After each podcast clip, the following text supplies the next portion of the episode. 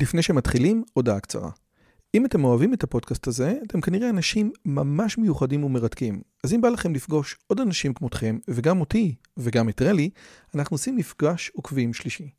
ביום חמישי, בתאריך ה-9 למאי 24, בין השעות 7.5 ל-11.5, אנחנו הולכים לקיים מפגש עוקבים שלישי בבית שלי בנופים בשומרון. מה בתוכנית? מינגלין וכיבוד עם עוד עוקבים מרתקים כמוכם, הרצאה שלי, דיון לגבי הערוץ, ציור בסטודיו ובסוף קומזיץ ופיתות על הסאג'. הרשמה מראש היא חובה וניתן לעשות את זה בקישור שבתיאור הערוץ או לחפש את הלינק ביוטיוב. נשמח מאוד מאוד לראות אתכם. ועכשיו, לשיחה.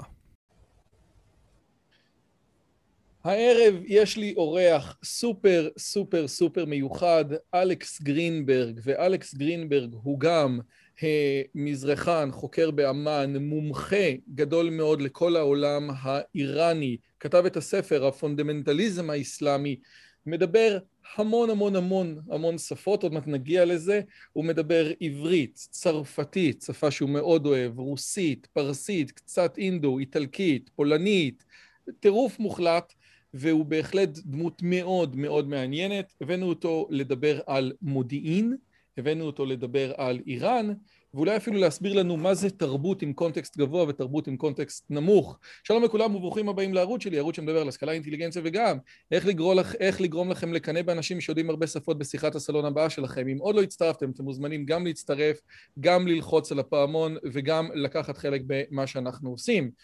כמובן, אני מזכיר שיש לנו את הספרים וכו' וכו', והיום יש לנו את אלכס. אז אלכס, תודה רבה שבאת אלינו. מה שלומך? ערב טוב. ערב טוב, תודה רבה על ההזמנה, כבר מאוד נעים לי משפע הסופרלטיבים, אז בסך הכל זה לא אני, אלא נסיבות חיי ליתר דיוק, וזה פשוט מקצוע, לא אין לי שום כוונה להתפאר בידיעת השפות או התרבויות, אבל זה בהחלט חיוני להיסטוריה או למודיעין, שכל השני מקצועות האלה הם שלובים זה בזה לעיתים קרובות. דיברה לינדה גוטפרסון שאמרה שהיא חוקרת איי-קיו, שאנשים בעלי איי-קיו גבוה תמיד משוכנעים שכולם כמוהם.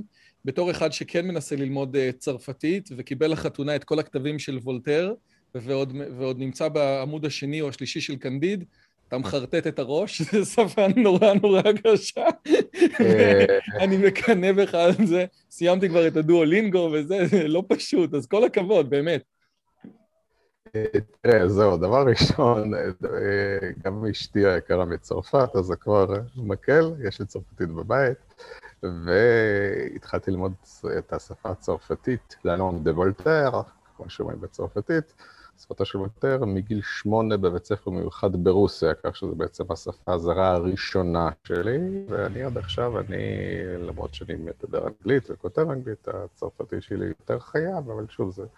מפני שלמדתי בבית ספר מיוחד בגיל שמונה, כאשר כל יום היה לי שיעור בצרפתית, שיעור בספרות צרפתית ובהיסטוריה של צרפת, אז קשה שלא לצאת אחרי זה עם צרפתית טובה. ובכלל, מה שחשוב באמת שכולם ידעו, ש... לימוד שפות, ובמיוחד שליטה בשפות, אני מתכוון להשקעה, לא ל...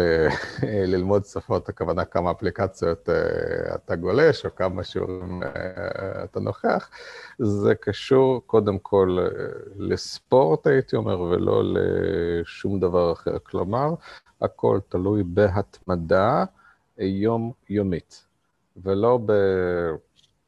ולא משהו אחר.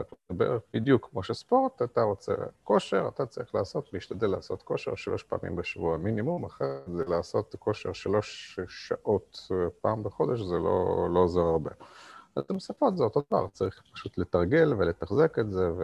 אתה היום, יש לך, בצורה מודעת אתה מתחזק את כל השפות האלה? כי נניח צרפתית, אתה יודע, אם, אם, אם, אם אתה מתחתן עם אישה דוברת צרפתית, אני מדבר עם חמותי בצרפתית, כי היא, היא הגיעה משם, אבל... או מנסה בקטנות.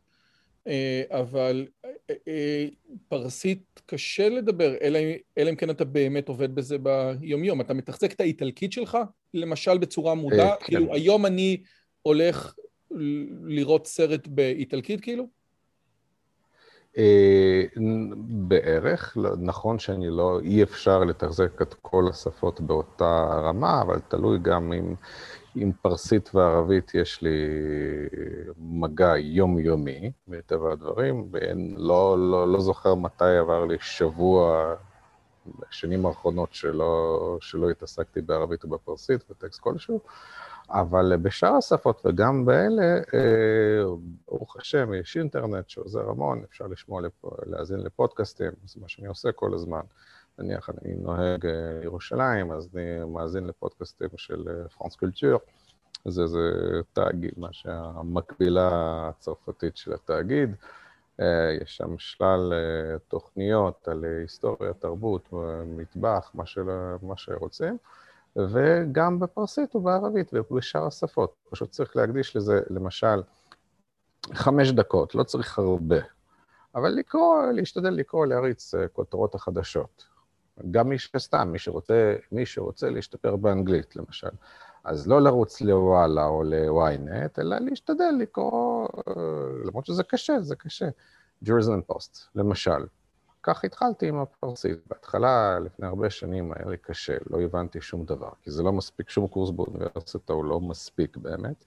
אה, אבל התחלתי להאזין לפודקאסטים של BBC בפרסית. בהתחלה לא הבנתי שום דבר, והיום אני בעצמי יכול להתראיין בפרסית BBC אה, בלי שום בעיה. אבל שוב, הכל תלוי בהקפדה. יש גם, סליחה, בהתמדה, וגם אה, יש כל מיני טריקים כאלה באינטרנט. למשל, יש אפליקציה מעולה שנקראת Read Language, זה extension כזה לקרום. שמה שזה עושה, אתה, ברגע שאתה פותח אתר בשפה זרה כלשהי, אתה לוחץ על ה extension הזה, ואז התרגום של מילים הלא מוכרות, בתנאי שאתה יודע טיפה את השפה, לא סינית, כן, לא יודע, סינית לא, לא עוזר. אבל אם אתה לוחץ על מילה לא מוכרת בטקסט של אותה שפה באמצעות ה extension הזה, אתה רואה את תרגום המילה אה, מופיע מעל המילה המבוקשת בבועה כזאת, שזה מאוד נוח. הבנתי, לא אבל, אבל זה באמת השלב שבו, תניח, השלב שחלק גדול מהאנשים בישראל נמצאים, שלמשל מה שחסר להם באנגלית זה vocabulary, זאת אומרת שהם בסופו של דבר עיקר הם ייתקעו, עזוב את, ה, את, ה, את הגרמר של הנוצה של דודתי, כן, אבל הם בעיקר ייתקעו על מילים אה, שהם לא יודעים. זה שלב שלפי דעתך ניתן להגיע אליו היום עם האפליקציות הקיימות, נניח, נניח דואו, ופימסלור, אני כאילו בתור שניים כאלה, אה, אפשר להגיע לשלב בצרפתית שאתה, שאתה רק חסר לך עכשיו אוצר מילים, או שאתה אומר, לא, זה, זה, הסתכלתי קצת. אה, תראה, זה קצת, אה, קצת קשה, זה יכול דואלינגו וכל הדברים האלה, הם יכולים לעזור בהחלט, אם אתה ממש לא יודע, אתה רוצה ללמוד משהו זה, אבל צריך לזכור שכל האפליקציות האלה, בסופו של דבר זה נועד למטרה מוגדרת, ושפה בכלל, זה גם אני נשמע הרבה פחות פרוזאי מהמצופה, הרבה יותר פרוזאי מהמצופה, כי הלימוד שפה זה תמיד השקעת זמן, מאמץ וכסף. לא עושים את זה סתם ככה, אם אין לך מטרה מוגדרת. אם אתה רוצה להסתדר uh, בפיצריה ברומא, אז uh, זו מטרה אחת. אם אתה רוצה לקרוא את דאנט, קומדיה אלוהית במקור, זו מטרה שנייה. אגב, שהר סגור אמר, הר סגור אמר שהוא למד, התחיל ללמוד צרפתית בגיל 12 כדי לקרוא את הקומדיה. זה... כן, אבל זהו, זה גם כמובן, יש פה עוד איזה ניואנס קטן, אבל עקרונית כן, אם, אם רוצים באמת לדעת שפה, אז אין מנוס מדקדוק, אין מנוס מספרות, וצריך פשוט, אה, שוב, לטעום מהכל, ואין ספק שיש אנשים שזה, שיש אנשים שמתאים להם יותר אה, לקרוא, יש אנשים שמתאים להם לראות אה, סדרות או טלוויזיה או משהו כזה, אבל צריך את הכל מהכל. אי אפשר, אי אפשר, השפה היא לא נלמדת באופן אוטומטי, בוודאי בגיל המבוגר. אה, שוב, אני, אני לא מטיף, כי אני לא מורה, אין לי שום ניסיון של הוראה, אבל יש לי ניסיון בלימוד בגיל שמונה, במעבר מתרבויות שונות, עד גיל, אה, ובארצות שונות, כן? כי עד גיל 14 לא ידעתי מילה בעברית ובאנגלית, כי למדתי צרפתית ספר. אבל צריך באמת uh, להשתדל וכל הזמן uh, להשתפר ולקרוא, כמו שלמשל, uh, דוגמה, שוב, דוגמה, קשה לי לדבר בשם, אחר, בשם האחרים, רק בשמי, בכיתה י"ב, כשרציתי, עליתי לארץ ב-91 ונכנסתי לסוף כיתת י', ורציתי לעשות לגמרי, לעבור לעברית, כדי לחשוב בעברית. והספר הראשון שקראתי בעברית, אני לא יודע מדוע, אבל זה היה קופסה שחורה של עמוס עוז, המנוח, והיה לי קשה, כי נאלצתי, לפ... אז זה לא היה אינטרנט, עדיין לא סמארטפון. זה היה גם לפני שהוציאו את יומנו של חנון. אה, כן, זהו, כבר עברתי. זה גם, זה גם היה, אתה מבין? עברתי, נכון. עברת את הגיל, כן, זה גם, זה גם חשוב, זה גם חשוב לקרוא משהו ש, שהיית קורא גם בעברית, כן? כי לקרוא אה, ספר הדרכה בראיית חשבון, אה, אם אתה לא מתעניין בזה, זה קצת קשה. אבל אגב, כן, זה בהחלט... אחת... אשתי אומרת שזה אחת הבעיות, שאתה, לצורך העניין, שאתה בא ללמוד שפה זרה, אז ה, ה, ה, הסיפורים ברמה הנמוכה, בגלל שאתה כבר גדול, אז הם לא מעניינים אותך, כן? ואז, ואז אתה צריך כאילו את הסיפורים ברמה יותר נכון, מעניינת, ואז נכון. הם יותר קשים. דבר נוסף, שלפני שבאמת נגיע לזה, אחד הדברים שאתה אומר, שזה באמת, אתה כל הזמן לומד ומשתפר. בכמה נסיעות האחרונות שלי לאירופה, פתאום הבנתי משהו, שהאנגלית שלי היא מספיק טובה בשביל להסתדר, בשביל להופיע, בשביל להרצות, אבל לא בשביל לנצח בוויכוח. וראיתי כמה ויכוחים שידעתי שהייתי לוקח אותם בעברית, ולא יכולתי לנצח אותם באנגלית. אז זה עד כדי כך, יש באמת את הרמות האלה אפילו בניואנסים הקטנים, שזה מדהים.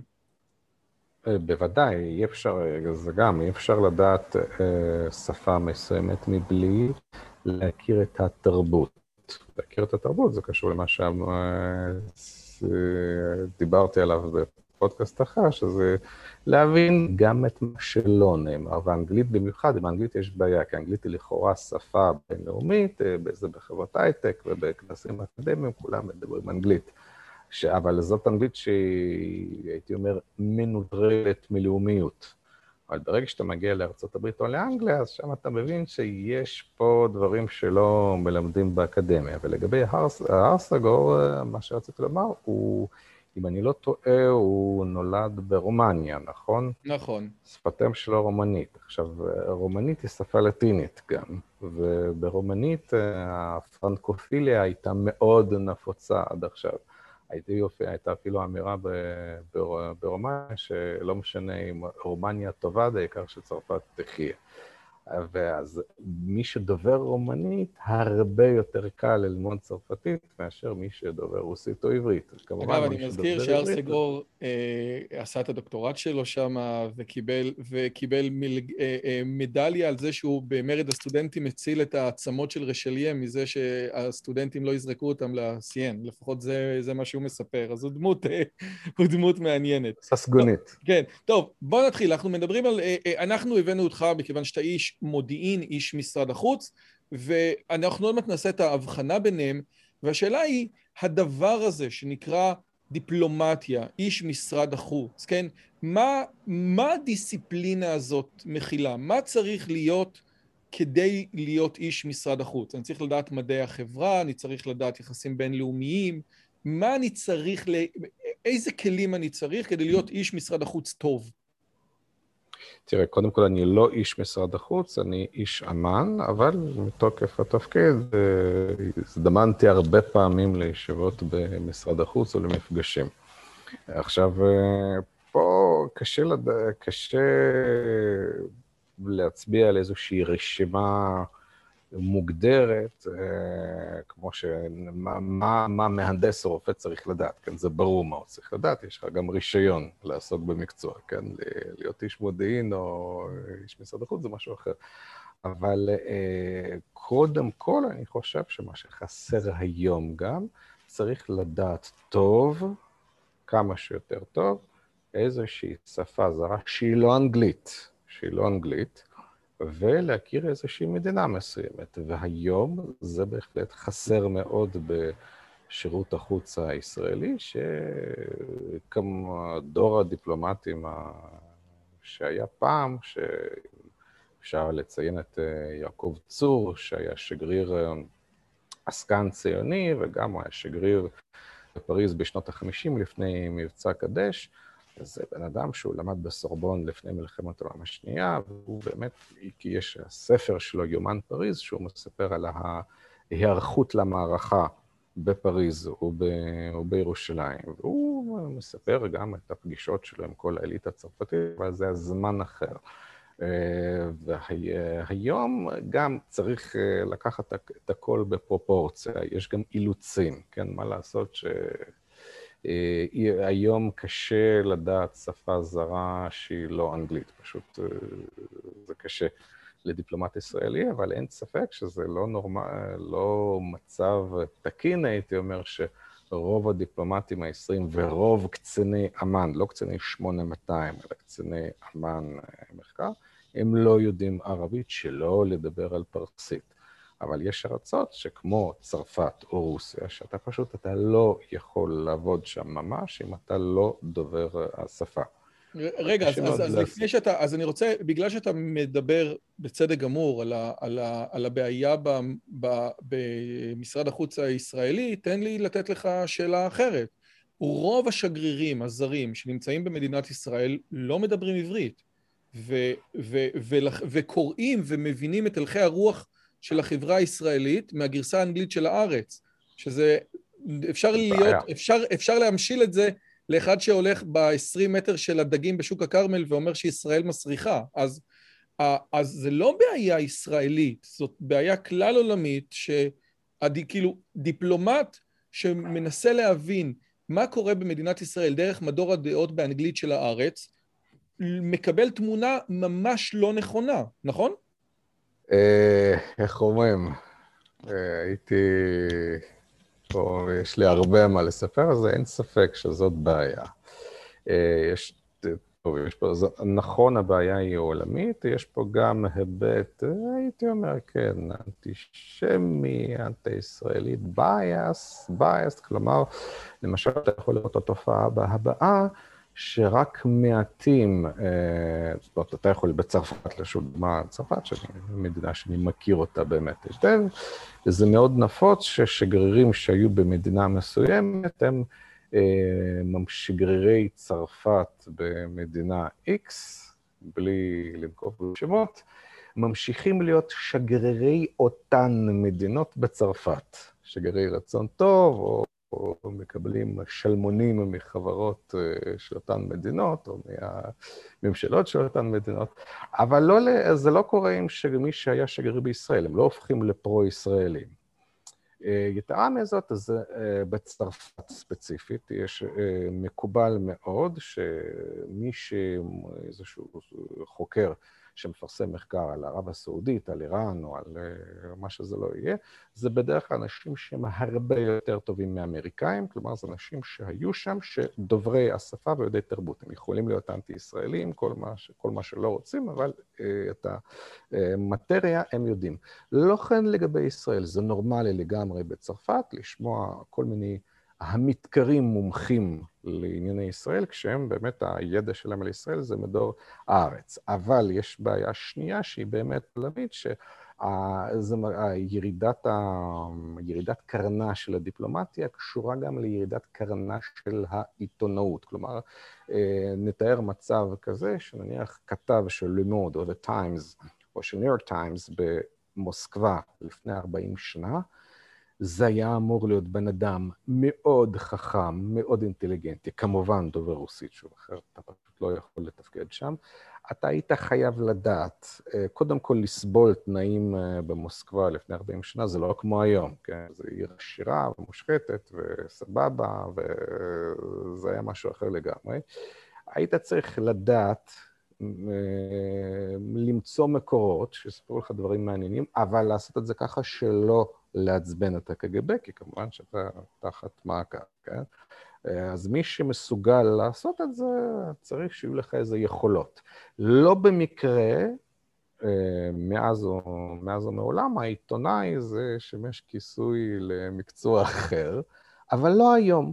למה? כי היום עיתונאי זה מי שיושב בבית קפה, נניח מישהו נוסע אה, לתל אביב, או לקהיר, או למוסקבה, הוא פוגש שם אנשים דוברי אנגלית שחושבים בדיוק כמוהו, הוא יושב בקפה, כותב נגד הכיבוש הישראלי, נגד ביבי, נגד אה, זה, ואז הוא, זה, הוא, הוא, מה שמלחיץ אותו זה רק לסיים את אקספרסו וללחוץ על סנט, כן?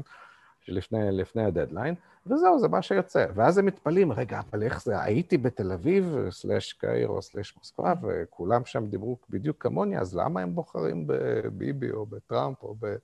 למה הם כאלה? כן, אבל, אבל, אבל מה, מה שאתה אומר יכול להיות מובן ברמה של עיתונאי זה, אבל לצורך העניין, אם הממשל, כן, היה, היה פה הרבה שיחות עם דן שפטן, שאומר שאובמה הוא הנשיא הכי גרוע שהיה לארצות הברית בהקשר מדיניות חוץ מאז אייזנהאואר. וזה משהו שהוא אומר כל הזמן. הוא אומר, אם הממשל הרי רוצה באמת לדעת את המציאות, כן? זאת אומרת, אם אתה לא יודע מה, מה האמת, היכולת שלך לפתור אותה היא מאוד נמוכה. אז הדיפלומטיה האמריקאית, כן? כשהיא מגיעה, היא, היא, היא, היא לא יודעת את מה שאתה מספר? זאת אומרת, אין שם אנשים, או שבסופו של דבר, ה, אני לא רוצה להיכנס לקונספירציות, כן? אבל ה deep state רוצה לראות את העולם דרך האג'נדה שלו ודרך המשקפיים שלו, וכשאתה רוצה לראות משהו דרך המשקפיים שלך, לא משנה מה, כל העובדות יסתדרו כדי שזה יסתדר לך.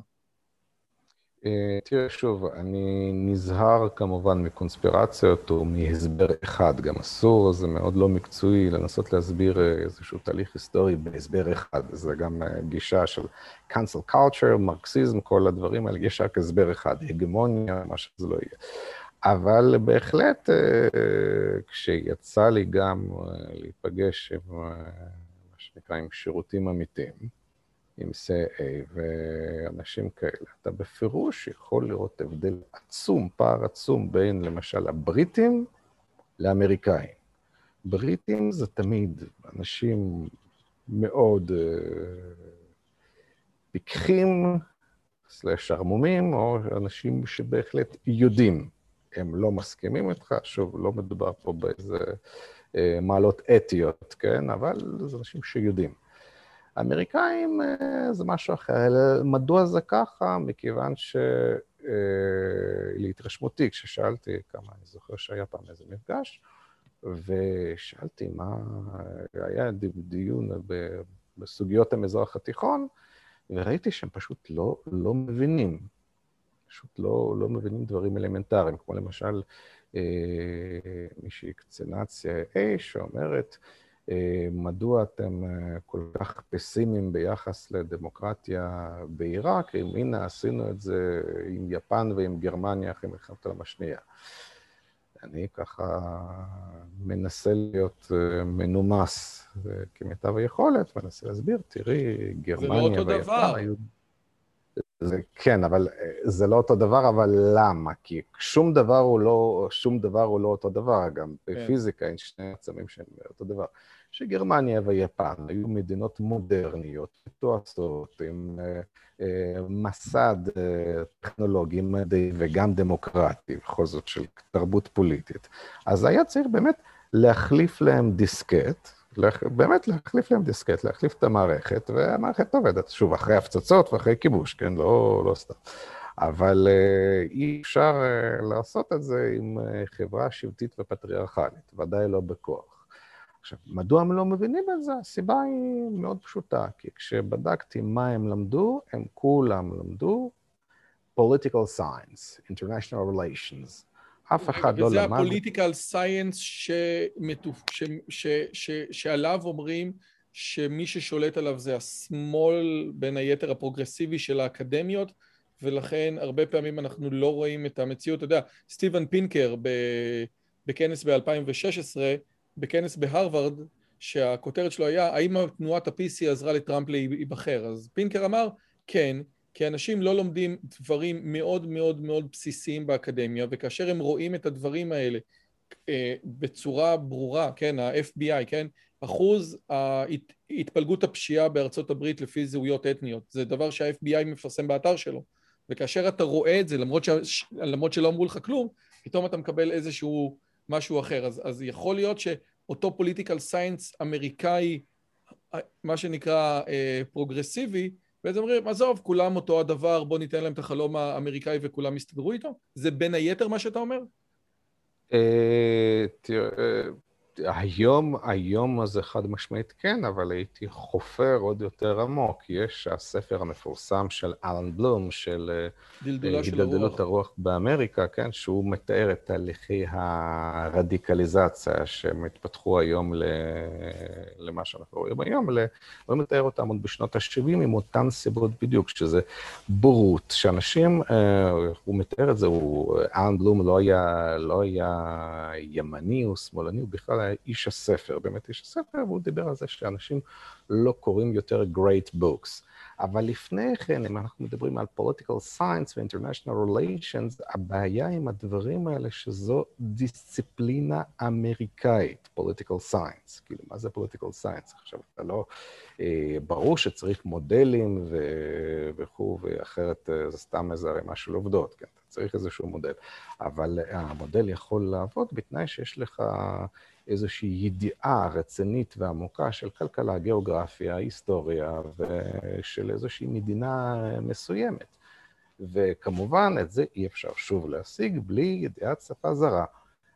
כשאתה לומד, כשאתה לומד הכל בתיאוריה, אז עם political science, אז גם קיסנג'ר לא היה מתקבל, קיסנג'ר, שהוא היה לימד בהרווארד, כן, לפני שהוא הפך ליועץ לביטחון לאומי ולשר החוץ, קיסינג'ר לא היה מתקבל היום ל political science, כי כל ה-international relations של קיסינג'ר וריימון ארון, הוגה הדעות, הפילוסוף, ההיסטוריון הצרפתי היהודי הדגול, הם דיברו על international, כאילו על יחסים בינלאומיים ריאליים, כפי שמתקיימים בעולם, ולא על איך שהם אמורים להיות. ולפיכך גם לא מעט אה, הוגים אה, צרפתים אה, עכשווים תהו מדוע איש אשכולות כמו רמו ארון מעולם לא הזכיר בכתביו את היחסים הבינלאומיים, את ה... סליחה, את החוק הבינלאומי. מאוד פשוט, כי החוק הבינלאומי הוא לא קיים, אין דבר כזה. וקיסנג'ר גם אומר, יש World Order, יש סדר עולמי, לא חוק הבינלאומי. אולי דומה גם לחוק... זה בהחלט משפיע. אז, אני, אז תראה, אני קראתי לפני כמה זמן ספר של דן גרדנר שנקרא תחזיות על, ודן גרדנר בעצם אומר, או הוא כתב את זה עם עוד איזה פסיכולוג שבעצם אסף המון תחזיות. טטלוק? מי? טטלוק, לא סופר כן, נכון, כן, כן, כן, נכון, שכחתי, כן, אז דן גרדנר הוא, הוא היותר מפורסם, אבל טטלוק, כאילו, הספר מסופר דרך הזה של, אה, שלו. והוא בעצם אומר, תראו, תומאס פרידמן מוזמן למסדרונות וושינגטון, למסדרונות הבית הלבן, להתייעצויות כל הזמן. הוא לא רק כותב ומפרסם, אלא הוא גם מוזמן ל, ל, לכל הזמן להתייעצויות, כאשר אף אחד אף פעם לא בדק מה שתומאס פרידמן אמר, האם זה נכון, האם הוא באמת החזאי הגדול ביותר שיש, או לא. וטדלוק אומר משהו מעניין, כן, וטדלוק אומר משהו מעניין, הוא אומר, אם אתה מסתכל, יש הרי, אתה יודע, הם uh, עשו כל מיני אנשים שפשוט נתנו להם להיות uh, חזאים, ויש אנשים רגילים שהם באמת, יש להם יכולת חזאות בלתי רגילה, והם שמו לב למשהו מעניין, כן? כמו בפרפרזה על מה ש... על, ב, על המאמר של ברלין, של ישעיהו ברלין, על השועל ועל הקיפוד, כן? ש, שיש, שיש קיפוד שיש לו איזו תיאוריה אחת כללית שדרכה הוא רואה את העולם, ויש שועל שככה לוקח מפה ולוקח משם. הוא אומר, זה לא שאין קיפודים חכמים, רוב הקיפודים הם אנשים מבריקים, הם אנשי אקדמיה, הם בתוך הדיסציפלינה שלהם והם מכירים אותה לכל דבר. אבל אומר, דווקא כשאתה רואה את העולם דרך איזושהי פריזמה קיפודית כזאת, אתה, כי העולם לא חייב לך כלום, כן? והוא לא חייב כלום לתיאוריה שאתה כל כך אוהב. ולכן הנטייה של שועלים לעשות תחזיות יותר מדויקות היא יותר טובה. וזה סוג של משהו כזה סטריט סמארט, כאילו זה לא בדיוק, אבל זה אותם אנשים שאומרים, עזוב, יש תיאוריה, זה מגניב לאללה, אבל בוא נסתכל, אה, אני שונא את הביטוי, כן? אבל בוא נראה איך, מה קורה עם החיים עצמם, כן? זה, זה אתה, אתה מקבל את התיאוריה של טטלוק הזה? כאילו בהקשר שה-CIA הוא יותר קיפודי, ולכן הוא פחות מצליח, וה-MI6 הוא יותר שועלי, או ה-KGB יותר שועלי? אה, אני מסכים לגמרי עם ההיסטוריה, עם התפיסה של טטלוק, גם, אה, שוב, צריך גם לזכור שהקיפודים וקיפודים ושועלים זה איזשהו ספקטרום כזה, כן? אין אנשים שהם רק שועלים, רק קיפודים, אלא שסתם לדוגמה צריך, ברור שצריך לדעת היסטוריה, אבל גם צריך להיזהר, זה לא אני לא אוהב את ה... שונא את המשפט הזה, היסטוריה מלמדת, שהיא לא מלמדת שום דבר, אבל הדוגמאות הרבות שיש, כשהיסטוריונים מנסים להיות פרשנים אה, של אירועים עכשוויים, וכתב על זה היסטוריון ישראלי בריטי דבול, וולטר לקויר, שנפטר לפני שנתיים, אני חושב. אה, פשוט הניסיון לא טוב, הם לא, למשל מקס הסטינגס, היסטוריון של מלחמת העולם השנייה, שהוא באמת מבריק, וכשקראתי כמה מאמרים שלו על סוריה, באמת, אה, אין מה לומר. אז זה לא מבטיח שום דבר, כמו שטטלוק עצמו אומר שאתה יכול אה, לקחת אה, תחזיות של מומחים, אתה יכול לקחת קוף עם אותה, כן. עם אותה הסתברות. אבל כן, בהחלט צריך, צריך גישה רב-תחומית, וצריך גם בכל זאת להבין במשהו לעומק, וכמה שיותר, אבל גם להיות פתוח, לדעת שלדוגמה, כלכלה. אני בעד, אה, לא מסתיר את זה שאני ימין כלכלי, אני בעד אה, כלכלה חופשית ותחרות וכו' וכו'. אבל ברור לי שאסור אה, להתייחס לכלכלה כמו לאידיאולוגיה. אחרת, מה שיוצא, כל מיני אנשי, אנשי פורומים למיניהם, שהם ימין כלכלי, אבל בפועל הם יוצאים כמו... אה, בדיוק כמו השמאל, רק אלה עם פלוס ואלה עם מינוס, כן? זה כמו בסיפור ההומוריסטי של הסופר הסובייטי, דובלטוב, סובייטי, אנטי-סובייטי, מה ההבדל? זה אותה, אותו ראש, כן? יש לך מציאות מסוימת, כן? שנכון שתנאים אה, מסוימים שבהם המדינה כן צריכה להתערב, כן? אה, כמו שראינו בארצות הברית. בקורונה, נכון. כמו שראינו פה, בקורונה, יש לפעמים שצריך לקחת אגב, אני רוצה להגיד איזשהו וורט יפה. אה, המשנה במסכת אבות אומרת כזה דבר, ארבע מידות בבני אדם, האומר שלי, שלי ושלך, שלך, אה, מידה בינונית, ויש אומרים מידת סדום, שלי, שלך ושלך, שלי זה הקיבוץ טיפש, שלי, שלי ושלך, שלי רשע, ושלי, שלך ושלך, שלך חסיד. אבל אוקיי, נחמד, זה, זה המשנה אומרת, אבל החלק הראשון אומר, האומר שלי שלי ושלך שלך זו מידה בינונית, אתה יודע, מה ששלי שלי, מה ששלך שלך, זכות הקניין, ויש אומרים מידת סדום. למה יש אומרים מידת סדום? ושמעתי מישהו אומר שזה נהיה יש אומרים, שזה כבר נהיה אידיאולוגיה, הסיפור הזה, שכבר עכשיו אתה צריך להכניס את זה לתוך הפורמלי, עזוב, זה כבר נהיה מידת סדום. כשאתה הופך את הכלכלה, כמו שאמרת לפני רגע, לאידיאולוגיה, אז זה כבר נהיה מידת סדום, כן? היהדות, כמו שמישהו אמר פעם, לא אוהבת את האיזם, לא את הקפיטליזם, לא את הסוציאליזם. בדיוק, אני חושב שבכלל ההצהרות של היום, כאילו מדברים על השמאל, על השמאל, אבל שוב, מה הבעיה? הבעיה... הבעיה בדמוקרטיה, בזכויות אדם או במשהו אחר, לא, הבעיה לא, ב, כמו שאמר אה, מייקל נאולס, הפרשן השמרני בארצות הברית, הבעיה היא לא עם זה שהשמאל אומר שהגזענות היא רע, כי אף אחד לא אומר, אף אחד לא נורמלי לא אומר שזה טוב. אלא הבעיה היא שזה הדבר הרע היחיד שקיים. Systemic racism, כן? כן. אלא הבעיה היא שבכל, גם בדת האירופאית החדשה, שזה כל הערכים האירופיים וכו' וכו', מה בעצם הבעיה? הבעיה ש... מתייחסים לשורה של מושגים כמו דת ולאומיות, שזה כמובן תמיד רע, אלא אם כן זה הלאומיות הפלסטינית שזה תמיד טוב, והלאומיות היהודית זה תמיד רע, ולאומיות זה רע, ודת זה רע, ודמוקרטיה וזכויות אדם זה טוב, רק מה? מתייחסים לזה במנותק מהקשר היסטורי, מקומי, כאן ועכשיו, ומתייחסים למושגים האלה כאל מושגים אתיים מוחלטים, וזה שטות, זה פשוט, לא, זה לא יכול להיות. המושגים האלה הם מושגים פוליטיים, לא יכולים להחליף תרבות גבוהה ודת.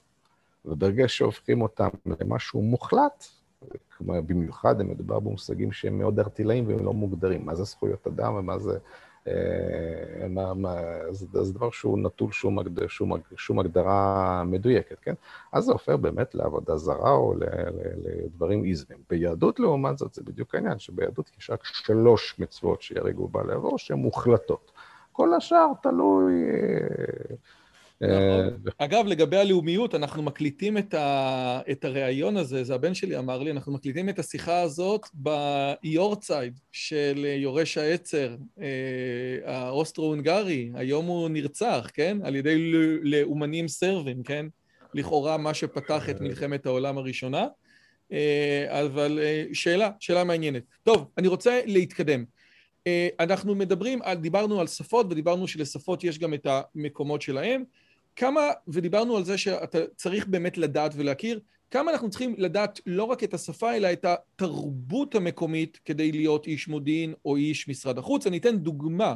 עושה רושם שמילים כמו הודנה ותהדיה, שאומרות דברים מאוד ברורים בתרבות האסלאמית, כן? אפילו מבלי ללכת למה יש את כל האתרים האלה, מה הערבים אומרים ב... כלי התקשורת שלהם, כן? או הנאום של מחמוד עבאס בעברית ובערבית. עזוב את זה, שזה פשוט. מילים שכולנו מסכימים עליהם, כן? זאת אומרת, מדינת ישראל משתמשת במילה הודנה ותעדיה, כאילו זוכות להתעלמות ברורה, להתעלמות מוחלטת מהצד הישראלי, שמבחינת מד... מבחינת ישראל מדובר בהפסקת אש, אותו דבר לגבי הסכם אה, חדיץ, שערפאת אמר לכולם, עזבו, זה, עזבו, זה, אנחנו נעשה מה שמוחמד עשה, כן? כאילו, עכשיו, זה לא נראה שאנחנו לא מכירים, כי אם אתה פותח, לך לכל אה, מזרחן, תגיד לו, מה זה הודנה? אז הוא יגיד, זה הפסקת אש לצורך התחמשות, זה לא הפסקת אש במובן האמריקאי של, של אני לא יודע מה, כן? של החג המולד של, אלפ... של 1914. אל תחשוב שזה ככה. עכשיו, זה לא נראה לי מגיע מתוך טמטום, זה מגיע מתוך חוסר רצון לראות. אתה מקבל? אה, שוב, כן, אני מקבל, אבל כמובן יש פה ניואנסים. קודם כל, במקרה ישראלי זה דבר, יש פה רצון אידיאולוגי מאוד ברור. אני זוכר שב-99, כשלמדתי באוניברסיטה העברית, הראיתי קריקטורות אנטישמיות ממש ארסיות בעיתונות הפלסטינית למישהי שלמדה איתי, ואז אה, היא אמרה, לא רוצה, לראות, לא רוצה לראות את זה, זה לא מעניין, אם כולם ידברו שלום, אז יהיה שלום. אז שוב, זאת הגישה, לא, לא יעזור פה שום דבר.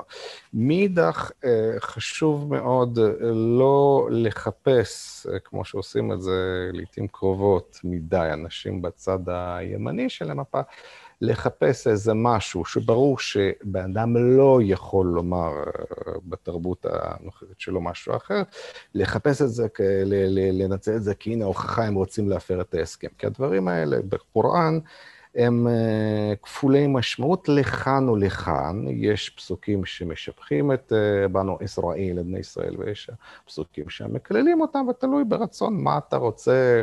מה אתה רוצה למצוא. כל מי שירצה להוכיח משהו יוכל... אה, רגע, רגע, רגע, לא, זה מעניין, זה מעניין. אני, אני אשמח באמת לקבל, אבל השאלה, השאלה היא, האם ניתן לפרש הודנה, לפחות אפילו, אתה יודע, בפירוש היסטורי, שככה זה היה, שהודנה זה, עזוב אותך, עזוב אותך מההגדרות של הסורה ושל אני לא יודע מה, הודנה בדה פקטו בחמש מאות שנה האחרונות הרבה פעמים התנהגה כמו הפסקת שלום שאנשי המערב מכירים.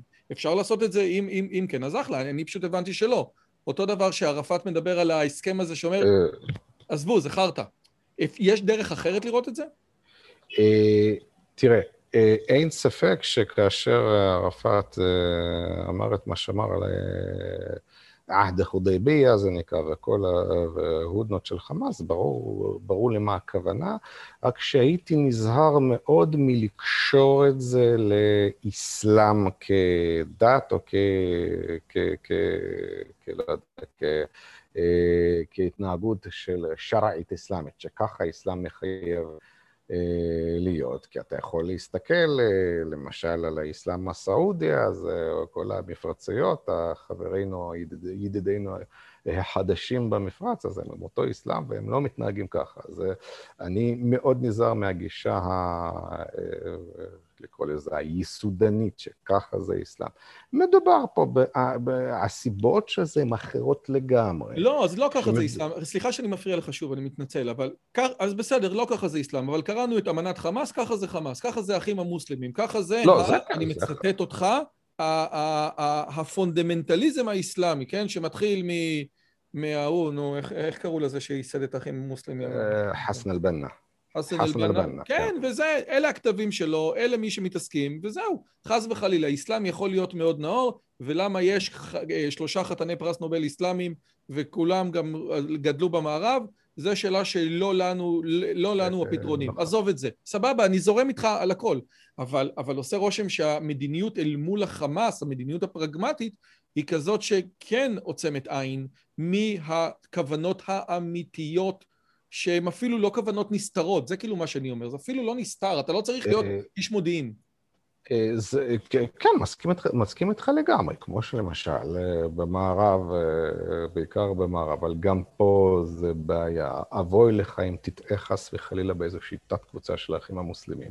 אבל מה שמאחד את כל תנועות האסלאם הפוליטי, שהן כולן ללא יוצא מן הכלל, הן לא כולן טרוריסטיות, ממש לא.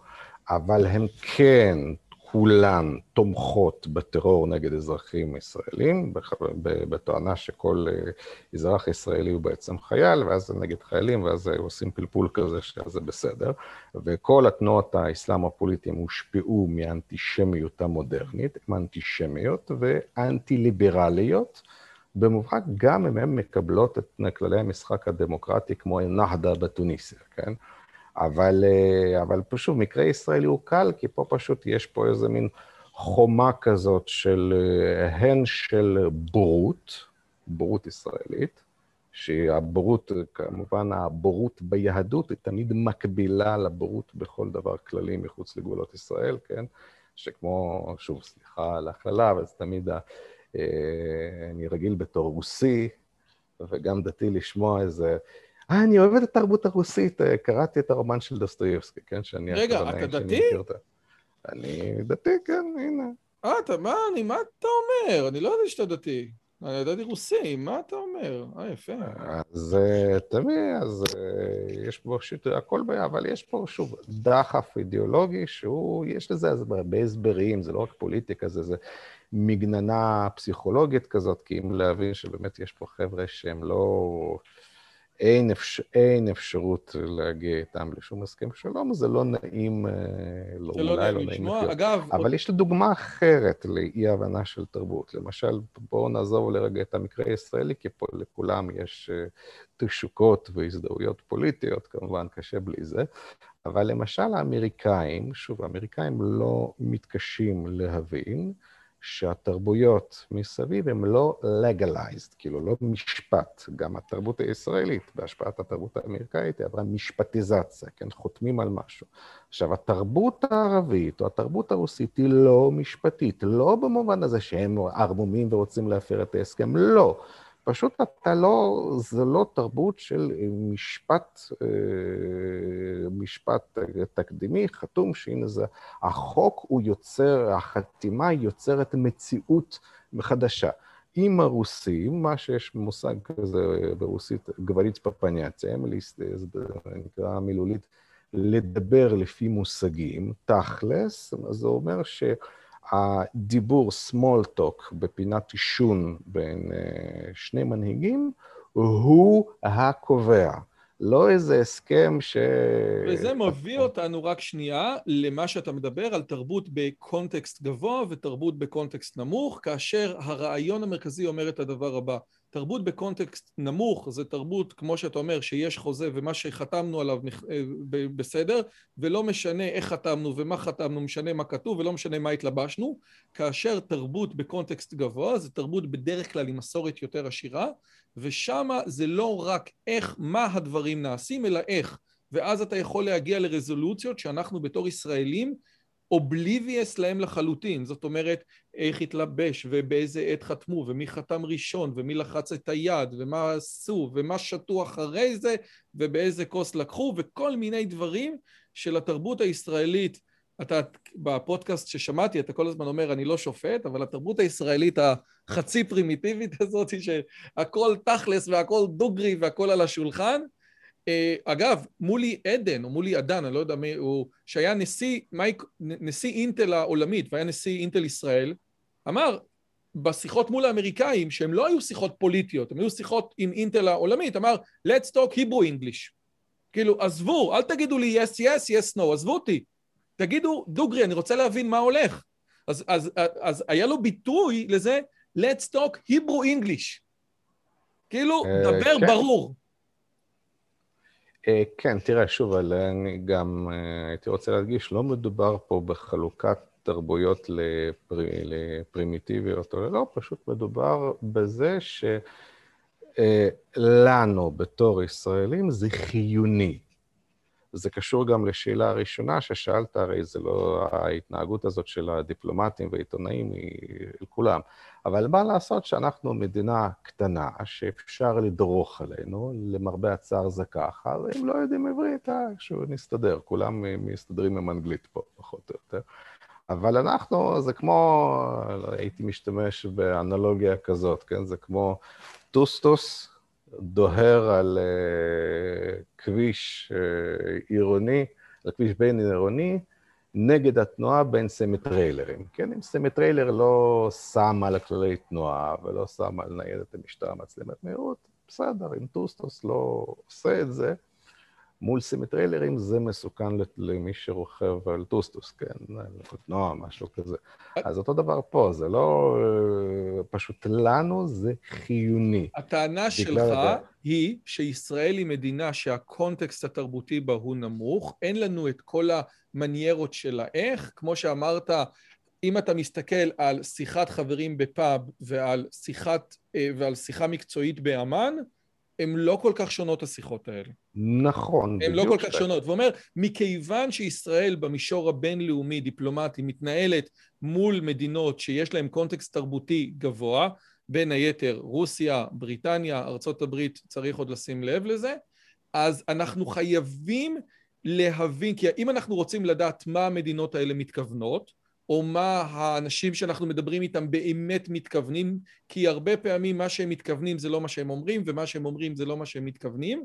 אז אם אין לנו את, ה, את המילון הזה, אם אין לנו את הדרך להבין את זה, אין לנו בעצם דרך, אז אנחנו נהיה בבעיה, כי אנחנו תמיד נהיה אינפירייר, זה מדינות גדולות, אנחנו יותר צריכים אותם מאשר הם צריכים אותנו. האם זה נכון, התיאוריה הזאת? בגדול, בגדול כן. תראה, אני יכול להביא שתי דוגמאות. למשל, כשדובר על אה, מסירת הגולן לסורים, כן, אז אה, אני זוכר עוד שהייתי ברוסית, אז ההנחה של הרוסים הייתה כזאת, שהרוסים הם גם לא אידיאולוגים, הם יכולים להיות אנטישמים, אבל הם אף פעם לא אידיאולוגים, הם מבינים שהגולן זה נכס אסטרטגי, וברור שאף בן אדם נורמלי, לא רק ישראלי, יחזיר את זה מרצונו הטוב. אבל הם אמרו כך, שאם גנרלים, אם אנחנו, בתור רוסים או צרפתים, רואים גנרלים ישראלים שמוכנים למסור את הגולן, מסבירים כמה זה בעצם סבבה ויש שלום, אז זה לא יכול להיות, בטח יש להם איזשהו, ישראלים, יהודים הם ערמומים, בטח יש להם איזשהו, איזושהי תוכנית ערמומית, בי שאנחנו לא יודעים. הרעיון שפשוט גנרלים ישראלים יכולים להיות פשוט מטומטמים, פשוט לא, לא עולה על הדעת. ובדוגמה האחרונה מההסלמה, כמובן שכולם שמעו, ש... ארצות הברית ניצבת לצד ישראל, וארצות הברית תומכת בזכות, ההג... בזכות ההגנה, בזכותה של ישראל להגן על עצמה. אז עשיתי פשוט ניסיון. בואו נקרא את הדברים במקור, באנגלית, בלי האינטרפרטציה של תמקה וכלי תקשורת. כתוב Israel, Israel State Department, Israel has the right to defend itself. זה מה שכתוב. אין שום תמיכה בישראל, כי הטקסט שאתה רואה אותו הלאה, הוא מתייחס לחמאס ולישראל, כי both parties are required to behave with restrained, with restraint, uh, להימנע מפגיעה באזרחים, אין שום, אתה רואה שפשוט הם משווים לגמרי בין חמאס, בין חמאס לישראל, ואין שום תמיכה בישראל.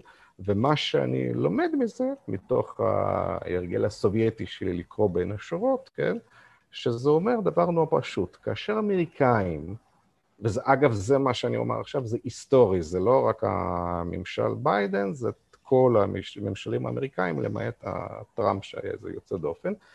מה שזה אומר שאמריקה תומכת בזכותה של ישראל להשתמש באמצעי מגננה בלבד, קרי כיפת ברזל, אבל אמריקה ממש לא תומכת בזכותה של ישראל להפציץ את עזה, וזה אומר שאמריקה לעולם לא, אמריקה לא, אה, כאשר אומרים ככה, כאשר אומרים שאמריקה מחויבת לביטחון של ישראל, זה אומר דבר נורא פשוט, שאמריקה לא, באמת לא תאפשר מצב שבו ישראל תושמד, חלילה. זה לא יהיה, אבל זה אומר, וזה כדאי לקלוט את זה לכל, לכל מי ששומע, זה אומר שאמריקה לעולם לא תתיר לישראל לנצח במלחמה כדי להכתיב את התנאים שלה. למה? יש לנו עקב אכילס נצחי, שאנחנו זקוקים לווטו אמריקאי באו"ם, כן? וכאשר אמריקה אומרת לאירופה שישראל תומך, שהיא תומכת בזכותה של ישראל להגיע לעצמה, זה אומר דבר נורא פשוט. זה אה, תמרור או אמירה אמריקאית, לא לישראל, לאיחוד האירופי, שלפי האמירה הזאת, אמריקה לא רואה בישראל את האחראית הבלעדית להסלמה, לעומת ה... שוב, לא האיחוד הזה היה יותר מורכב, לא, הייתה, לא היה גינוי אירופאי, אבל זה, זה, זה רוח הדברים, וזה מאוד ברור למי שקורא את ההצהרה של State Department. זה למשל דוגמה ל... אה, פשוט לקרוא בין השורות. ואת זה היום, בהקשר הזה, כי אני חושב על תרבות גבוהה, אתה יודע, כששמעתי את הפודקאסט, אתה יודע, אה, יש הבדל, אה, יש סיפור יפה על ריצ'רד פיינמן שהוא ניסה ללמוד יפנית.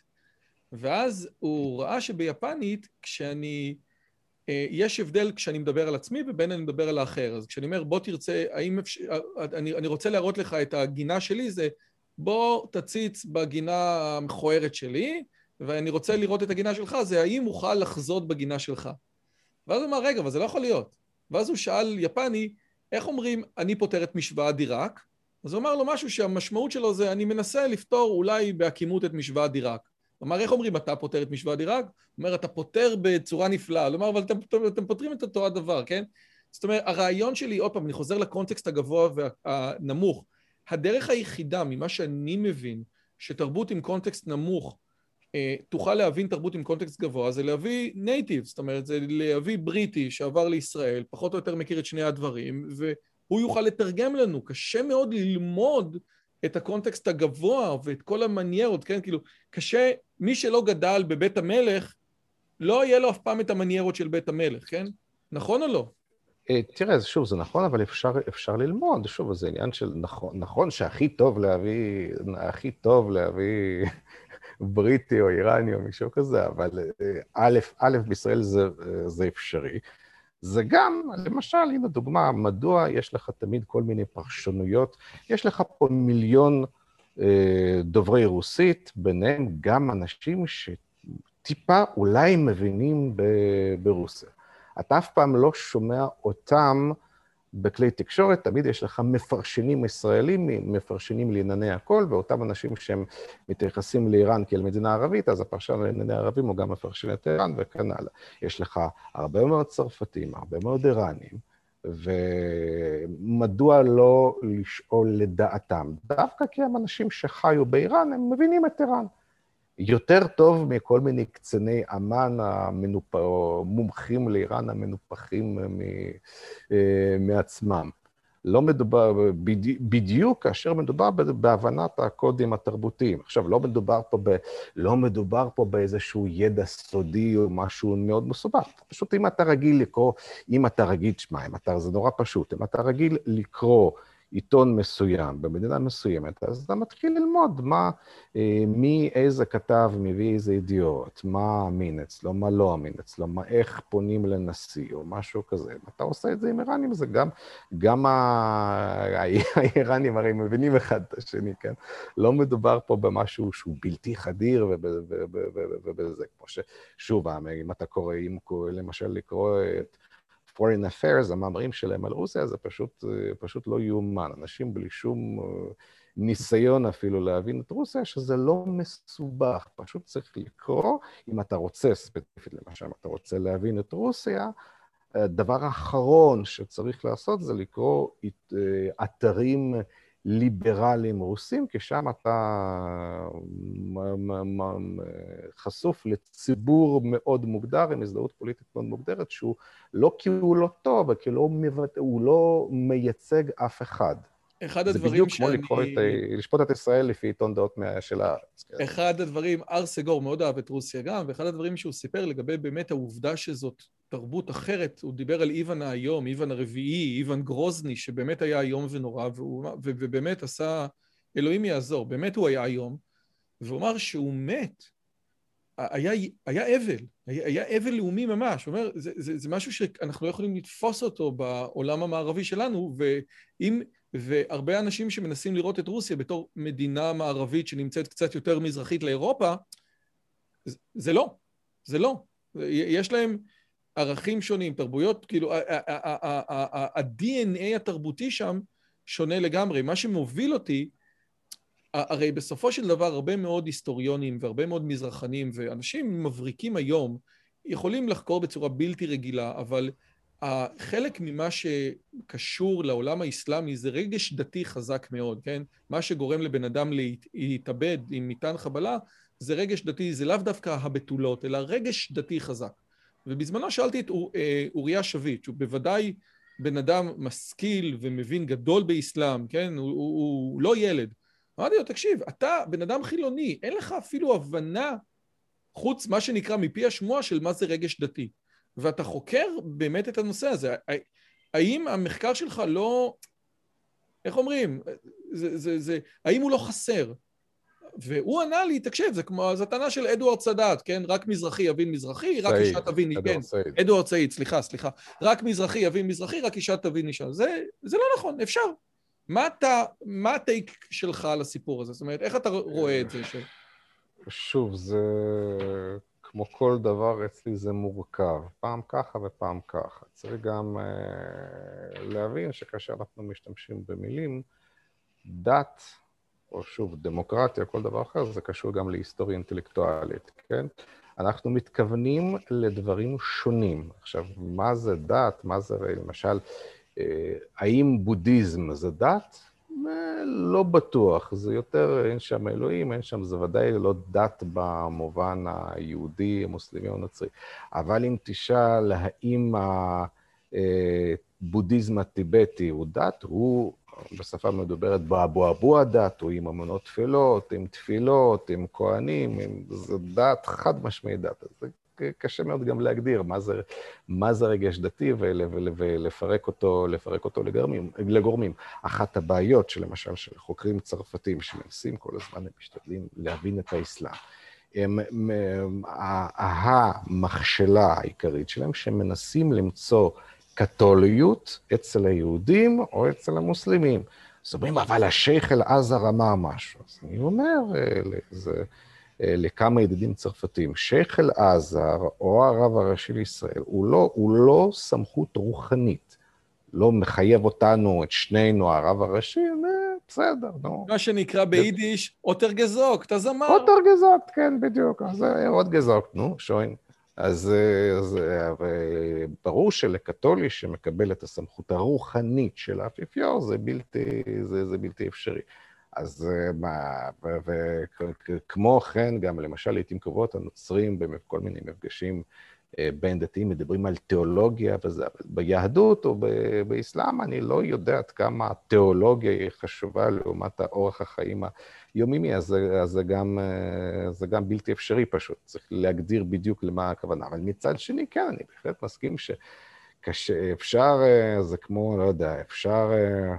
אה, נכון שהמורה למתמטיקה לא צריך להיות משולש, אה, והוא לא צריך להיות, אה, גם אני לא צריך להיות אייתולה, אייתולה איראני לצורך העניין, אבל אין ספק שאני אומר על עצמי, שהיה הרבה יותר קשה להבין את המערכת של האוזה, המדרסות השיעי, באיראן זה נקרא האוזה, לא מדרסה, כל העקרונות של אג'תיהאד, של הפירוש, של היקש, שזה שיטות הפרשנות המוס... במשפט המוסלמי בפיק הן מאוד דומות ל-13 מידות שהתורה נדרשת בהן, שוב זה יותר קצת אחר, אבל זה אותו עיקרון, תורה שבכתב, תורה שבעל פה. אה, מי שלא, אני לא אומר לי, אה, אתה יודע מה, אה, בישראל של היום בוודאי מדובר על ידע, עזוב הזדהות או... כן, אבל זה ידע, מה שאתה אומר, אני יכול להיות חילוני ולדבר ולהבין את, ה, את, את, את, את, את הבסיס הלוגי של מידות הדרש, השאלה היא האם יש משהו בחוויה הדתית שלך כיהודי שמתפלל ביום כיפור ו... אה, או whatever, אתמול היה צום י"ז בתמוז או whatever, אוקיי. האם יש משהו בחוויה הדתית, בחוויה, לא באינטלקט, שלפי דעתך, מבחינה סובייקטיבית, אין לנו דרך למדוד את זה, עוזר לך להבין דברים בהלכי רוח לגבי האנשים מתוך עולם מוסלמי דתי. חד, מש... חד משמעית כן. אני עכשיו, אני, גם אני מתקשה להסביר את זה, לסדר את זה בצורה מתמטית, א', ב', ג', ד', אבל בהחלט אני, שוב, גם לא אומר, אה, אז אני גם יכול להבין את המתאבדים השיעים או הסונים, כי גם אני יכול לעשות את זה. לא, אני לא יכול לעשות את זה, ולא הייתי הופך למחבל אם הייתי נולד בעזה. אבל, אה, אבל גם פה לא הייתי הופך למחבל אם אה, הייתי נולד בעזה, אבל צריך להבין שכאשר חיזבאללה בלבנון או חמאס אומרים לך, באים אליך ומציעים, אה, לא מציעים, אומרים שצריך להציב אצלך רקטות, אתה לא יכול להגיד להם לא, אם אתה לא רוצה למצוא את עצמך עם חור בראש. אבל בהחלט, כשאני שומע, כשאני שומע אללהו אכבר, התקביר, שזה גדולה של אללה, בהחלט שזה תחושת האחדות ותחושת הסגידה. מסג'ד זה מקום שבו, מסגד זה מקום שבו סוגדים לאל, כן? עיבדת אללה זה עבודת האל, עבודת השם. שזה בהחלט אני, בהחלט אני חושב שאם יש לך איזה, איזו הרגשה, זה עוזר להבין. שוב, אני לא אומר שזה סילבר בלט, שזה פותר את הבעיות עכשיו, אני מבין יותר, לא. אבל בהחלט, זה עוד אה, כלי זה חיוני, בארגז הכלים. הרי כל השיחה שלנו מדברת על כלים בארגז הכלים, בין היתר השפה, התרבות, הקונטקסט הגבוה והנמוך, ובין היתר עוד כלי בארגז הכלים שעוזר לי להבין, נכון? אה, כן, זה חיוני, אני חושב, ציינתי שצריך בשביל מחקר, בכלל בין אם זה היסטוריה, מודיעין ועיתונות, שזה שלושת המקצועות הם די דומים אחד לשני מבחינת הרצון לגלות אמת ושימוש במקורות וקביעת האמינות של המקורות, אה, חייבים אמפתיה, כלומר התעניינות כנה באנשים, שבפועל אה, רבים וטובים אה, מתבלבלים יותר מדי בין אמפתיה לסימפתיה, הזדהות. אבל uh, הרגש הדתי או הכרת הדת, הזדהות עם הדת שלך. זאת אומרת, רק שנייה, עובדת סוציאלית בכלא חייבת אמפתיה, אסור שתהיה לה סימפתיה. בדיוק, בדיוק. זו, זו דוגמה מצוינת, כן? כי אם אתה, אם מישהו, קשה למצוא, סימ... מי שמוצא סימפתיה למי ש... לא יודע, לכל מיני אנסים ורוצחים, זה קצת...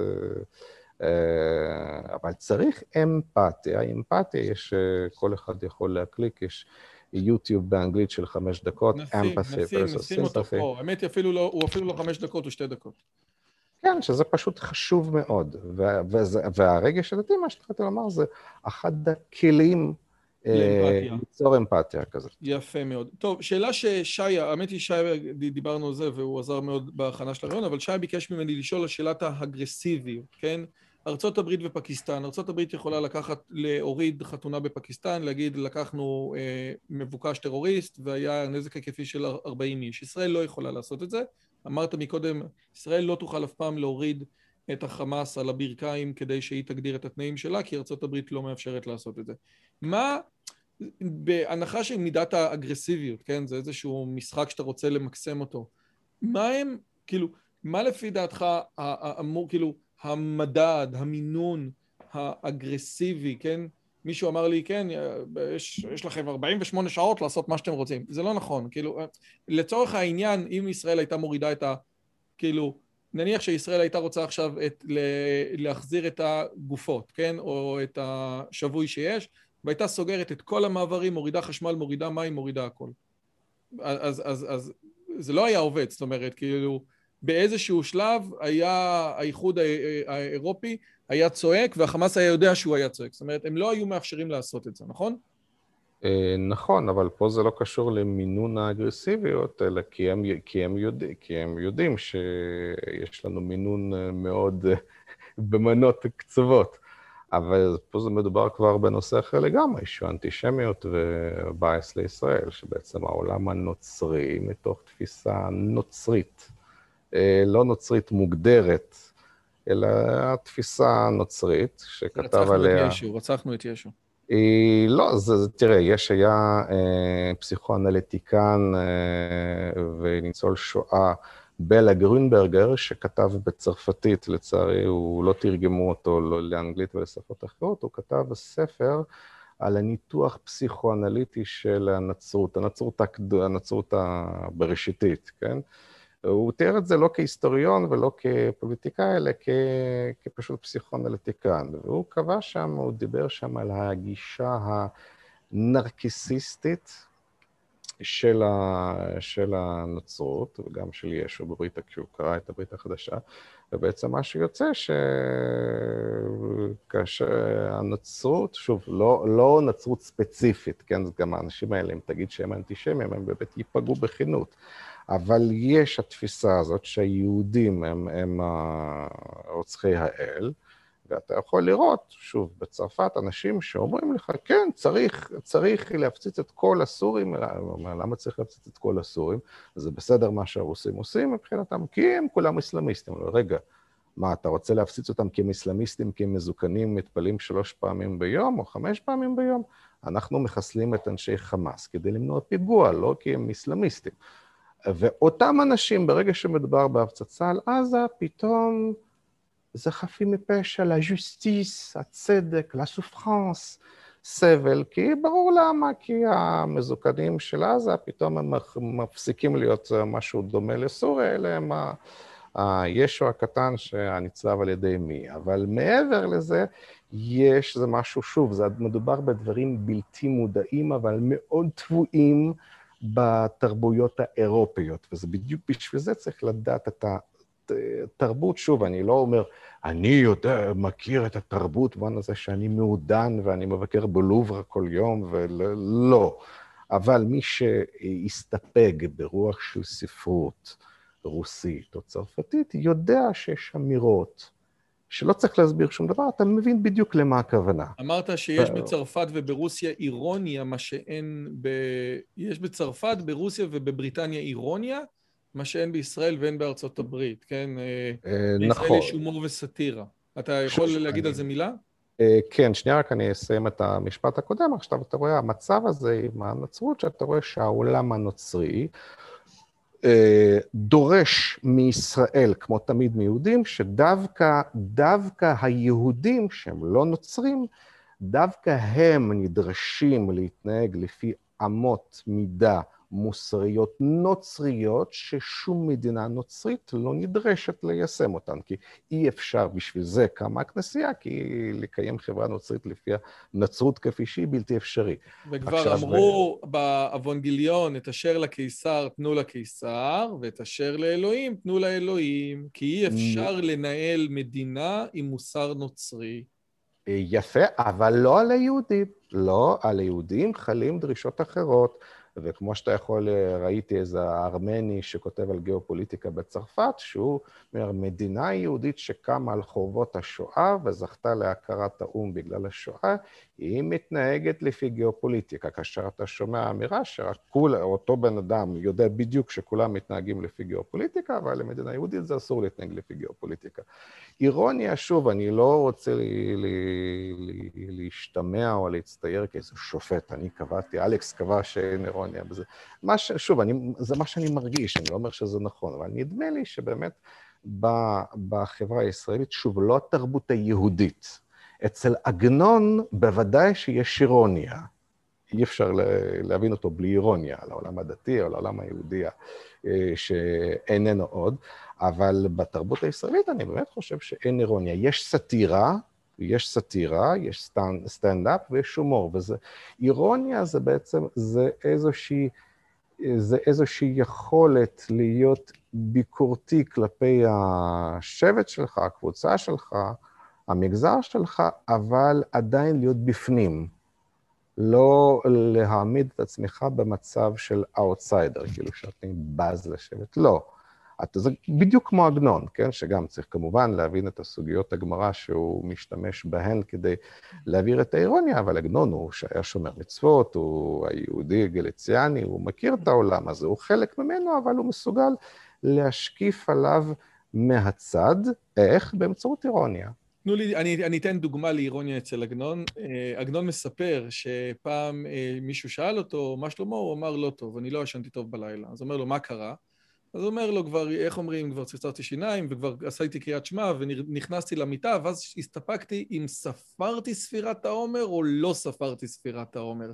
ואז אמרתי, בסדר, מה לעשות? ראיתי שהספק אוכל אותי, אז ירדתי מהמיטה, נטלתי ידיים, ספרתי ספירת העומר, כמובן בלי ברכה, וחזרתי. וחזרתי לישון. אבל עכשיו לא יכולתי לישון שוב. מה שהטריד אותי, האם זה באמת היה כל כך חשוב לי כדי שאני לא אוכל לישון? זה, זה... זה, בדיוק, אה, זה בדיוק זה, אבל שוב, זו גם דוגמה. אני באמת, אה, קשה לי לדמיין איך, אה, איך מישהו שאין לו שום השכלה יהודית מבחינת ידיעת הטקסטים. והבנתם איך אפשר אה, להבין את הקטע הזה מעגנון שציטטת. טוב, תקשיב, זה היה uh, מרתק. לפני שאני אשאל אותך על המלצה לספר, אני חייב להגיד לכם, חברים, יש המון המון שיחות בערוץ הזה, לא כולם מתעסקות בפוליטיקה. איך אמר לי תמיר דורטל, uh, שאמר, uh, נו, זה שכתב את uh, גילברט, אומר, אני עושה פוליטיקה כדי שהילדים שלי יתעסקו בדברים אחרים. כן? אז, אז יש פה המון דברים, ואתם מוזמנים להסתכל על, על, על שיחות בנושאים שונים, בפילוסופיה, באמנות, במדע, במדעי המחשב, באינטליגנציה מלאכותית, יש דברים מגניבים. אלכס, שאלה אחת אחרונה, שאני, שתי שאלות שאני שואל כל אורח שלי, או מנסה לשאול, א', האם יש לך ספר שקראת בשנים האחרונות, בעברית slash אנגלית, כי הקהל לא קורא צרפתית, אה, איטלקית, פרסית, הינדואית, ו... שאתה ממליץ עליו, שאתה אומר, וואלה, ספר שווה, ספר שעשה לי shift בראש.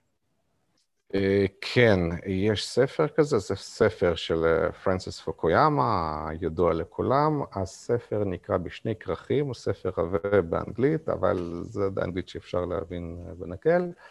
אה, זה נקרא Origins of the World Order. זה ספר מצוין ומאוד חשוב, מה שפוקויאמה עושה בספר הזה, שוב, לא קשור ל-end of history וכל מה ש... כן, זה היה פוקויאמה של קץ ההיסטוריה. לכל ההאשמות, ששוב, זה גם נושא לשיחה אחרת, זה פשוט לא נכון, ההאשמות שמטיחים בפוקויאמה, זה לא... אבל הספר הזה הוא, הוא, הוא, הוא, הוא חוקר מפורסם, גם חוקר שחיתות בין השאר. הספר הזה מתאר את היווצרות ה... את התבצרות, מה שנקרא, הסדר העולמי, הדמוקרטיה, הכלכלות, בכל מיני מדינות, והוא מסביר, הוא מסביר מדוע הודו הודו ומדוע סין סין.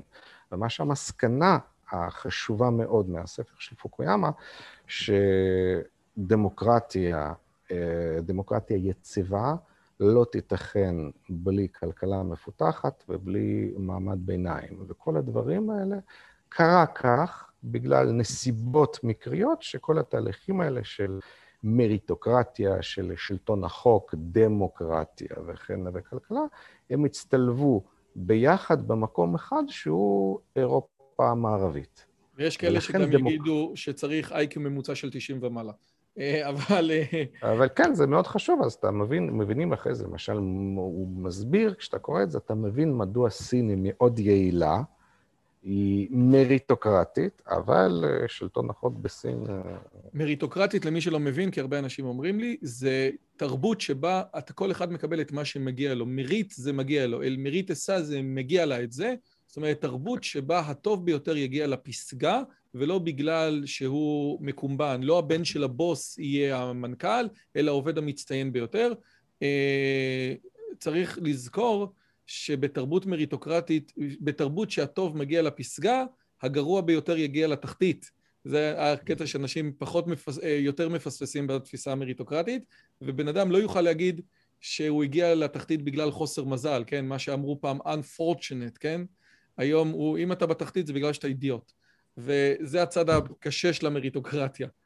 ושאלה שנייה, האם יש לך טיפ, כי הערוץ הזה עדיין עוסק מדי פעם בלהיות פרודוקטיביים יותר, האם יש לך טיפ לפרודוקטיביות בעידן שבו לכולם יש attention span של נמלה הנה, אפילו אני הורדתי את הוואטסאפ, אנשים כזה מסתכלים אליי בקטע של מה, איך יכול להיות?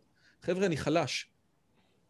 פרודוקטיביות, אני לא, ממש לא האדם הנכון, כי אני, אני עושה, יש לי קשב וריכוז, ואני עובד בתחומים כאלה, בעבודות כאלה, שאפשר, שההסחה אפשרית. אני בעצמי סובל מהסחות, החל בוואטסאפים וכאלה בכל מיני דברים אחרים. ו- וזה מה שמאפשר לי את המולטי-דיסציפלינריות. מה שאתה אומר, במקום, אבל... אה, במקום לתת הצעות על פרודקטיביות, אני לומד עוד שפה, כן? למה לי לבזבז אה, זמן? בדיוק, בדיוק, כי אחרת, נכון, אבל מה לעשות, אני באמת, יש לי, יש לי בעיה עם אה, פרודוק... יש לי בעיה עם פרודוקטיביות, אני לא מסוגל, אני לא מסוגל לעשות משהו... אה, מונוטונים במשך איקס שעות במשרד, ולא לא מסוגל, אם צריך משהו, זה בדיוק העניין. אבל, אבל כן, בהחלט, אה, אם כבר סובלים מהסחה, אז הטיפ שלי לנצל את זה לאיזה שהם, איזו הסחה טובה, משהו... פודקאסטים בפרונס קולטור, אולי אני... אתה, זה בספוטיפיי? רק שנייה, רק... אה, איפה זה הפודקאסט הזה? בגוגל פודקאסט או כל... רגע, ויש שם גם דברים ב... כאילו, הם גם עושים דברים בצרפתית קלה, או שזה לא מעניין אותם? לא, זה ממש לא... זה ממש לא מעניין, יש בכלל ירידת השפה, קרנה של השפה הצרפתית בעולם, זה לא, לא חושבים על זה. אתה אומר, זה לא מעניין אותם. אגב, אני חייב להגיד... לא, אבל אפשר למצוא כל דבר אחר. צבי יאבץ, הראש מחלקה המיתולוגי של המחלקה להיסטוריה בתל אביב, היה שונא מחשבים, ממש. לא, הוא היה עובר ליד מחשב, היה עושה סיבוב כזה. והיו אומרים לו, מה, יש מחשב, אפשר להעביר פסקאות מפה לשם. אז הוא היה תמיד אומר, בזמן שאנשים מעבירים פסקאות, אני מוריד כל שנה ספר לדפוס. אז... אה, אה, קשה לי להסכים עם זה, אני לא... אני אבל לא, אבל הוא היה דור אחר, אבל הוא היה דור אחר. זה דור אחר, זה דור אחר, אבל זה באמת, יש את העניינים האלה. אלכס גרינברג, היה כיף גדול, תודה רבה על הזמן שלך. אה, הספר של פוקויאמה באנגלית, והאמפתיה מול סימפתיה, ושווה לכם, תסתכלו עוד. חברים, תודה רבה, אני הייתי רועי יוזבי. תודה רבה, ותודה על הזמנה. ביי ביי. אם הגעתם עד לכאן, מגיע לכם כל הכבוד. אז תנו לי להגיד לכם שלושה דברים קצרים. הדבר הראשון, אם שמעתם משהו בשיחה שמעניין אתכם, שאתם רוצים לקחת הלאה, פשוט ספרו אותו לאנשים אחרים. משהו מעניין שאני אמרתי, משהו מעניין שהאורח שלי אמר, איזשהו רעיון שאתם רוצים לקחת איתכם לחיים, פשוט ספרו אותו לחבר או לחברה. זאת הדרך הטובה ביותר לזכור את הרעיונות מתוך השיחות האלה. הדבר השני, אם אתם רוצים לקחת חלק בקהילה שלנו ולפגוש ולדבר עם אנשים כמוכם, אתם מוזמנים לערוץ הטלגרם שלנו, שווה לכם מאוד. פשוט תראו עוד אנשים שמתעניינים מדברים מגניבים בדיוק כמוכם. והדבר האחרון, אם אתם יכולים, דרגו את הערוץ שלנו באפליקציית הפודקאסטים שלכם, זה יכול להיות בספוטיפיי, באפל פודקאסט או בגוגל פודקאסט, זה תהליך קצר של שתי שניות, הוא מאוד מאוד יעזור לנו להפיץ את הבשורה הלאה. שיהיה לכם כיף גדול וכיף בשיחה הבאה.